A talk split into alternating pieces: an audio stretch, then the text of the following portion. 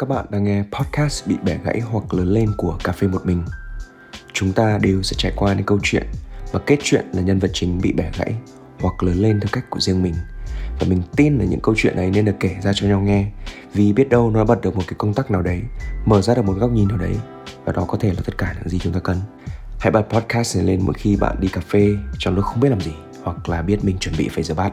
Nói chung cứ khi nào bạn ở một mình thì cứ bật podcast này lên nha cuộc đời của chị thì từ năm 2019 trở về trước nó hoàn toàn bình thường. Nhưng xong đến năm 2019 đến giờ ấy thì nó giống như kiểu là mình đang ở trên cao sau mình ngã quạch một cái xuống đất ấy. Em có thể tưởng tượng là một người mà đang có tất cả đi cứ cho là đang có tất cả đi. Có gia đình bố mẹ yêu thương hậu thuẫn này uh, có một công việc một cái vị trí mà bạn bè nhìn vào ai cũng ngưỡng mộ này. Một tình yêu đẹp có thể là sắp cưới nhau kết hôn nhưng mà đến cái năm 2019 một biến cố xảy ra thì khiến cho mình rơi hẳn xuống và coi như là mình gần như là mất hết tất cả mọi thứ. Thì cái biến cố lúc đấy ấy là chị đang rất là bình thường, kiểu tương lai rất là rộng mở, có cơ hội để đi sang Nhật làm việc. Nhưng mà trước khi đó thì được điều chuyển công tác vào trong Sài Gòn. Trước ngày bay một tuần uh, chị vào bệnh viện vì thấy sức khỏe của mình không ổn ấy. Mình vào viện mình đi khám thì mình chỉ nghĩ là ừ khám xong xong rồi sau đó nếu mà ổn định các thứ thì mình uh, đi công tác cho mình yên tâm thôi.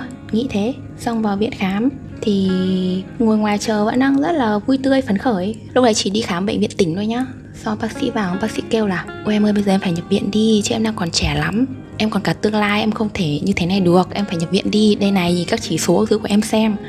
Sau lúc đấy, đầu mình cũng không biết là chuyện gì đang xảy ra. Xong rồi cũng cầm cái tờ xét nghiệm đó, mang ra cho mẹ xem. Xong bảo là bây giờ bác sĩ bảo con là nhập viện ấy, cũng chẳng biết là bị bệnh gì đâu. Thế xong rồi mẹ chị cũng cũng không vào hỏi bác sĩ đâu. Xong nghĩ cũng quyết định nhanh, không nhập viện. Tính nữa mình ra thẳng bạch mai xem biết đâu được là người ta nhầm hay gì. Thế là chị về nhà, thu dọn đồ đạc xong ra bạch mai vào xong bác sĩ người ta chẩn đoán, đầu tiên là chỉ là bệnh liên quan đến ờ, thận thôi, thấy chị vẫn bình thường ấy, vẫn ổn. Xong người ta nghĩ là chỉ điều trị vài hôm, nó ổn thì sẽ được về. Bác sĩ bảo là đến cuối tuần chị được ra viện. Xong đến ngày hôm đấy là thứ năm, sau khi bác sĩ đi buồng xong xong bác sĩ vào hớt hải, xong bảo là không ra viện được đâu, bây giờ phải làm thêm một xét nghiệm nữa. Đang nghi là em bị bệnh này bệnh này, phải ở lại qua tuần nữa để mới có kết luận chính xác được xong sang đến tuần kế tiếp thì bác sĩ gọi mẹ chị lên nói chuyện xong rồi bảo là chị bị mắc bệnh hiểm nghèo rồi không thể chữa được. Uh, xong bác sĩ nói với mẹ chị thế. Lúc mà bác sĩ gọi điện à, gọi bảo mẹ chị lên trên phòng của bác sĩ ấy, là chị đã thấy không ổn rồi. Sau đó lúc mẹ chị ở trên phòng đó xuống sau rồi thấy mẹ chị khóc. À, chị hỏi thì mẹ chị cũng không nói. Xong sau đó thì bác sĩ xuống xong bác sĩ bảo là bây giờ là bị bệnh uh, như vậy đấy. Em có nghe thấy uh, lupus ban đỏ hệ thống bao giờ chưa? Em chưa. Ừ bác sĩ xuống xong rồi bà chị là bị bệnh đó rồi. Lúc đấy kiểu mình ù hết cả tai đi mình không thể nào mà nghe rõ được là bác sĩ đang nói gì nữa chỉ thì ngồi chị khóc thôi. Khóc rất là nhiều. Thì um, cái lúc đó chị cũng sợ ấy bởi vì mình cũng chưa nghe thấy bệnh đấy bao giờ. Xong bác sĩ lại nói là bệnh này thì không chữa được. Xong rồi chị nhìn những người xung quanh mình ý những người mà đã bị bệnh đó rồi một thời gian rồi thì kiểu gương mặt của họ cũng bị biến dạng này chân tay thì biến dạng tóc tai thì lơ thơ lơ thơ hết bởi vì bị bệnh thì nó sẽ bị rụng tóc. Xong rồi um, nếu mà có con cái thì có thể sẽ vẫn bị lây cho con cái này. Và cũng không biết đến khi nào thì mình sẽ chết này. Ừ thì mình nghe thấy thế thì mình bàng hoàng mình sợ hãi không hiểu sao bệnh đấy lại xảy ra với mình ấy. Xong rồi vài ngày sau thì chị được đưa đi làm rất nhiều các xét nghiệm các thủ thuật để giảm tình trạng của bệnh ấy. Bởi vì cái lúc mà mình bị là bác sĩ nói nó cũng thuộc vào dạng là thể nặng rồi. Nên nếu mà không chữa trị kịp thời ấy, mình sẽ bị uh, suy thận nằm trong viện gần 2 tháng trời xong về nhà bác sĩ cũng dặn là về thì không được vận động gì mạnh các thứ ấy. Không được ra ngoài nắng phải kiêng rất là nhiều thứ. Thế là cảm giác mình giống như con con bút bê ấy, đặt trong cái lồng kính ấy. Sau rồi mọi người không dám đụng gì vào xong mình cứ ngồi trong đó nhìn ra thế giới bên ngoài. Thấy mọi người đi ra ngoài trời vui vẻ này. Rồi là được tham gia các hoạt động này nọ rồi ăn uống thoải mái này. Về xong một mình mình một chế độ cả gia đình lại cũng phải ăn theo cái chế độ đó. Mà ăn theo chế độ đó thì không phải ai cũng ăn được. Thì khi mà mình thấy ở mọi người vì mình mà phải thay đổi ấy, thì chị cũng rất khó chịu với điều đấy. Điều ấy nó nó nó nó ảnh hưởng gì đến tâm trạng của chị rồi suy nghĩ của chị không? Mình đầu tiên là mình rất tự ti này. Thấy mình là một người vô dụng không làm được gì hết. Bất cứ làm một cái hành động gì thì cũng phải để ý xem là nó có ảnh hưởng đến sức khỏe của mình hay không. Rồi à, vì mình nghĩ là mình yếu đuối, mình không có sức khỏe cho nên là mình cũng không dám mạnh dạn để mình mình phát triển cái sự nghiệp của mình. Cũng không dám mạnh dạn để mà suy nghĩ một cái gì đấy táo bạo hơn. Sau rồi mình nghĩ là mình làm khổ bố mẹ mình. Bởi vì khi mà mắc bệnh ấy thì sẽ phải duy trì bằng thuốc. Ờ, thì tiền thuốc rất là tốn kém và hàng tháng cũng phải đi khám nữa cũng rất là tốn kém. Thì bố mẹ chị bảo là bây giờ con cứ chữa trị đi tiền thuốc và tiền khám các thứ thì bố mẹ sẽ hỗ trợ. Rồi bố mẹ chị còn bảo là bây giờ mà nếu mà có phương pháp chữa trị ấy, tốn bao nhiêu ngay cả bán nhà cũng sẽ cố gắng để chữa trị cho con. Thì mình hiểu những cái đó là vì bố mẹ thương mình thì bố mẹ mới nói thế nhưng mà tự dưng những cái đó thì nó lại khiến thành là một cái điều mà khiến mình thấy mình tội lỗi ấy. khi nghĩ là tại vì mình, cho nên là bố mẹ mới phải như thế xong rồi lại đến một cái giai đoạn giai đoạn mới là giai đoạn mà muốn chứng tỏ mình không phải là người vô dụng thì mình lại làm rất nhiều điều sai lầm. Mình phát điên lên với cái việc là mình cứ quanh quẩn, mình cứ ở trong cái lồng kính đấy. Sau mình cố gắng để mình bước ra, mình cố gắng để mình chứng tỏ là ừ tôi khỏe mạnh lắm, tôi không có bệnh tật gì hết, tôi có thể làm được. Thế là mình lại càng làm nhiều điều sai lầm. Cái lúc đó, mình còn cắt liên lạc với tất cả những người khác. Xong rồi những cái lời khuyên của mọi người xung quanh ấy, mình cũng không cho vào tai. Tức là trước đây mình có rất nhiều mối quan hệ nhá, rất nhiều người quan tâm đến mình. Nhưng mà sau khi mình rơi vào cái trạng thái đó thế mình nghĩ là tất cả mọi người chỉ đang thương hại mình thôi. Thế là mình cứ thế dần dần xa mọi người. Mình cứ thu mình lại dần. Mình cứ co vào mình một góc và luôn luôn nghĩ là tôi là trò cười của mọi người. Tôi là một cái gì đó mà kiểu mọi người nhìn vào, mọi người cảm thấy là đáng thương. Và tôi không muốn mọi người nhìn tôi bằng ánh mắt đó. Tôi không hề đáng thương. Bất cứ chuyện gì xảy ra với mình mình cũng xù lông xù cánh lên. Thì công việc của mình vừa trì trệ, vừa đình trệ mà mình cũng mất hết tất cả những mối quan hệ xung quanh. Những người mà đáng lẽ mình có thể tin tưởng hơn để mình Ờ, tâm sự mình nói chuyện mình mở lòng ra. Xong rồi ờ, ở cuối năm 2020 sang năm 2021 thì chị mới đi khám bác sĩ tâm lý. Chị bị trầm cảm. Và lúc mà chị bị trầm cảm thì chị không nói với ai hết. Chị đã từng nghĩ đến chuyện là mình có nên chấm dứt cuộc sống hay không. Ừ có một quãng thời gian kiểu mình cứ đi đi về về như thế. Xong rồi mình uh, cảm thấy là cuộc sống nó không có ý nghĩa gì nữa ấy. cái cái tình trạng bệnh trầm cảm của chị hiện tại nó như nào rồi? Chị có cần phải dùng thuốc nữa không? Ờ thực ra thì sau khi dùng một thời gian ấy mà chị thấy nó không hiệu quả ờ, chị vẫn sợ bóng tối sợ nằm một mình rồi luôn luôn nghĩ đến chuyện là tự tử rồi tự dằn vặt bản thân mình ấy thì chị đã không dùng nữa. Ừ cho đến cái lúc mà chị bỏ hết tất cả xong chị vào trong sài gòn để đi làm việc. Sau mình đã tự tìm cách để mình không cần dùng thuốc nữa mà mình vẫn ổn định được cái tâm lý của bản thân. Cũng rất may là bác sĩ mà theo sát để mà chữa cái bệnh lupus kia của chị ấy, lại là một người mà rất lắng nghe và rất biết cách để nói chuyện với bệnh nhân ấy. Thì sau khi mà chị đi khám về và chị biết mình bị trầm cảm thì chị có tâm sự với chị ấy chị còn, có nói là bây giờ em bị trầm cảm rồi đó, bác sĩ kê thuốc cho em như thế này thì em có được uống không? Tại vì cái bệnh của chị thì không thể uống thuốc bừa bãi được. Thực ra thì trong bản thân mình mình luôn luôn nghĩ đến cái chết, nhưng mà mình lại luôn luôn muốn thoát ra khỏi cái căn bệnh đó. Nó kỳ cục là như vậy. Xong rồi chị cũng bảo là ừ em bị thì em cứ uống thuốc đi, em uống hết đợt thuốc thì em ngừng lại đi, em nói chuyện với chị.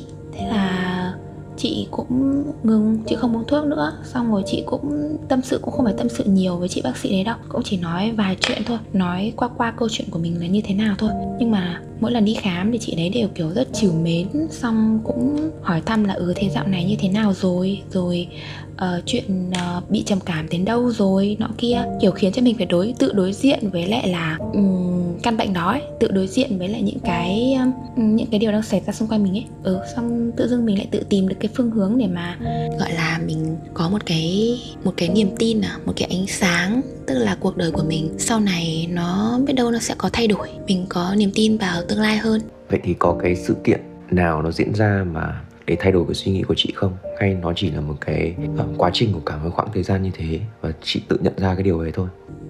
Uh, cũng không có sự kiện gì đâu. Nhưng giống kiểu là mình đã đi qua hết quãng thời gian đau khổ này sang đến quãng thời gian đau khổ khác.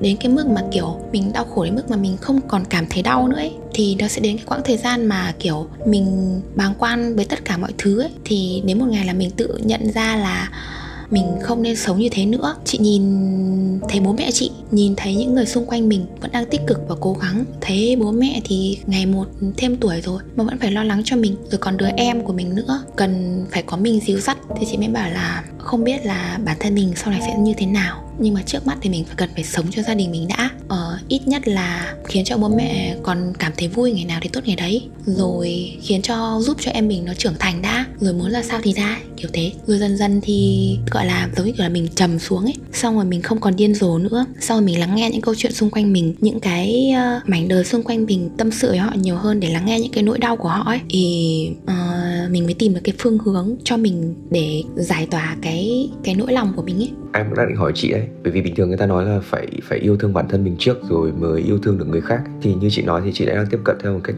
ngược lại đấy là chị uh, thông qua những câu chuyện người khác thông qua cái việc lắng nghe người khác động viên người khác để chị tự chữa lành cho mình.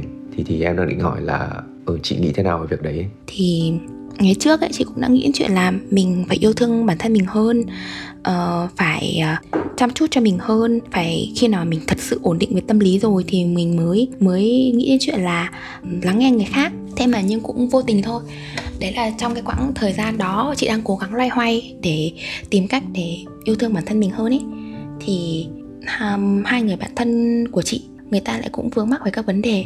Xong rồi kiểu người ta tự dưng lại tâm sự với mình và họ cũng mong là sau khi kể với mình thì sẽ giải tỏa được cái nỗi lòng đó. Thế chị cũng lắng nghe và chị cũng đưa ra các cái lời khuyên uh, mà chị nghĩ là từ cái kinh nghiệm bản thân mình từ những cái nỗi đau của mình mình thì chị thấy sau khi mà lắng nghe mọi người thì bản thân của mình lại thấy tốt hơn. Mình thấy là ừ có thể là cái nỗi đau của mình nó mình đã quá làm quá nó lên rồi. Cái nỗi đau của mình so với mọi người thì chưa chắc nó đã, đã đã là gì ấy. Và tại sao mình lại cứ phải quá bi quan về cái cuộc sống của mình đến như thế? Mình vẫn đang còn nhiều phương hướng khác để mà mình giải quyết. Thì đó ừ, đó là cách mà uh, chị chữa lành cho người khác cũng như là chữa lành cho bản thân mình. Nói thì cũng hơi buồn cười nhưng mà mỗi ngày thì uh, chị xem tarot cho bản thân mình không phải là như các ờ, reader chuyên nghiệp đâu mà kiểu mình đọc sách uh, chiêm tinh xong rồi cũng đọc sách về tâm lý các thứ ấy. Thì mỗi ngày mình tự xem một lá bài tarot cho mình xem là hôm nay mình sẽ rút ra được cái lá bài như thế nào và mình phỏng đoán về ngày hôm đó. Và sau đó thì mỗi một cái hành động trong cái ngày hôm đó của chị ấy thì chị sẽ luôn nghĩ về cái lá bài đó và chị đúc kết được là nó có liên quan đến cái lá bài ngày hôm đó chị rút. Từ đó để mình nghĩ ra nhiều hướng và mình rút ra được một cái điều gì đó cho cái ngày hôm đó của mình. Kiểu mình dừng lại để mình lắng nghe bản thân mình hơn để xem xem là từ sâu trong bản thân mình thì mình đang mong muốn điều gì và mình đang có chỗ nào tổn thương cần phải chữa trị trước khi mình làm hành động điên rồ để gây ảnh hưởng đến người khác. Chị có nghĩ là hiện tại chị đã đủ hiểu về bản thân mình chưa? Chị nghĩ là chưa đâu. Nếu mà chị đã hiểu về bản thân mình rồi ấy, Thì chị đã hoàn toàn bước ra được rồi. Nhưng mà như nãy giờ chị nói với em ấy Là chị vẫn chưa thể nào bước ra được. Và thỉnh thoảng chị vẫn luôn tự trách bản thân mình ấy là Nên là vẫn phải từ từ. Đến bây giờ chị vẫn chưa biết là những cái việc mình đang làm ấy, nó có đúng hay không. Tức là mình vẫn đang vùng vẫy ở trong cái vũng lầy của mình. Như ngày xưa ấy, thì là đầu của mình nó sẽ ngập trong cái vũng lầy đấy luôn, không ngoi lên được. Nhưng mà bây giờ thì có thể là mình đã ngoi được cái đầu lên rồi. Còn tay chân mình đang vùng vẫy bên trong. Mình đang cố gắng để đưa cả tay cả chân ra ngoài. Và nhưng ít ra thì bây giờ mình đang có mong muốn là mình sẽ đưa được cả tay cả chân ra ngoài. Mình mong muốn là mình sẽ có một cuộc sống hạnh phúc. Không như ngày xưa là mình chỉ muốn đắm chìm trong cái vũng lầy đấy thôi. Không muốn bước ra không muốn mình có tương lai không muốn gì cả. À, đây là lần đầu tiên chị tâm sự hết nỗi lòng. Ừ. có một cái mà người ta nói về người mà bị trầm cảm ấy thì khi mà người ta đã tâm sự được với người khác rồi người ta đã có thể nói được hết cái nỗi lòng của mình đối với người khác rồi tức là khi đó người ta đã khỏi bệnh và cái việc mà ngày hôm nay chị có thể ngồi đây và kể với em thì tức là chị đã bước qua được một cái giai đoạn nào đó của cái bệnh rồi. Tức là nó sẽ không còn gây ám ảnh tâm lý của chị nữa, nhiều nữa. Và chị cũng rất hy vọng là trong tương lai thì mình có thể tâm sự với nhiều người hơn. Có thể mình sẽ làm những cái việc gì đó để mà động viên những cái người mà cùng bị bệnh giống mình chẳng hạn, để họ cảm thấy cuộc sống của họ có ý nghĩa hơn. Vậy thì còn cái các bệnh lupus của chị sao? Ừ, bây giờ hiện trạng của nó như thế nào rồi? Sau khi bị covid xong thì bệnh của chị nó lại tái nặng lên. Trong suốt gần 3 năm vừa rồi thì bác sĩ và chị đã rất nỗ lực ở trong việc ăn uống kiêng khem tập luyện thể dục thể thao uống thuốc điều chỉnh thuốc từ liều rất nặng uh, cho đến liều nhẹ và tưởng tượng như là sắp đến cái lúc mà mình có thể thử tạm dừng dừng thuốc xem như thế nào rồi. Tại vì cái bệnh này thì mình không được ngưng thuốc ấy. Đến một cái thời điểm nào đó khi mà cơ thể đã đáp ứng thuốc khá là tốt rồi thì bác sĩ sẽ thử cho mình dừng thuốc xem uh, cơ thể mình nó có ổn định hay không. Thì sắp đến cái ngày mà chị có thể cảm thấy là có thể được dùng thuốc rồi thì nó lại tái nặng lên. Bao nhiêu công sức suốt 3 năm vừa qua nó đổ sông đổ bể hết giờ lại phải điều chỉnh thuốc lại từ đầu lại tốn kém lại mất rất là nhiều tiền. Mà uống cái thuốc để chữa trị bệnh ấy nói là chữa trị không đúng nó là để duy trì cuộc sống của mình thì đúng hơn. Thì nó lại rất hại đến cơ thể. Đó cũng là một trong những cái điểm mà trước đây khiến cho chị cảm thấy tự ti ấy tức là mình nghĩ là mình có thuốc, dùng thuốc thì nó ức chế lại cái bệnh kia của mình, nhưng mà tối cơ thể của mình dần dần nó cũng sẽ bị héo mòn ấy. Nó sẽ không còn giữ được cái sự trẻ trung rồi, không còn giữ được cái sự mà hoàn hảo của cái cơ thể mình nữa. Và dần dần mình cũng sẽ giống như những cái bệnh nhân mà mình đã từng chứng kiến. Mà mà thôi, giờ thì chị cũng không nghĩ như thế nữa. Đấy là một điểm sáng, một điểm sáng trong suy nghĩ rồi. Chị không không như thế nữa, chị chỉ mong là uh, thôi thì bây giờ thì bệnh nó nặng tái lại rồi thì mình lại cố gắng mình uống thuốc mình dùng thuốc đều đặn mình lại đi khám. Rồi một ngày nào đó mình cũng sẽ ổn định trở lại. Ngày mai luôn luôn sẽ đến và mình vẫn phải tiếp tục sống chứ mình không thể nào mà tự dưng lăn đúng ra chết được. Đó nên là nếu mà đã còn sống được một ngày nào ấy thì cứ sống cho hiện tại đi. Không cần phải quá tiêu cực quá nhưng hãy sống hiện tại sống hết mình cho cái hiện tại đi. Thì ngày mai vẫn tiếp tục sẽ đến tương lai vẫn đang ở phía trước. Thế thôi. Bạn thấy cà phê tuần này thế nào? Và nếu thấy ngon, hãy bấm theo dõi để không bỏ lỡ bất kỳ một tách cà phê nào nha.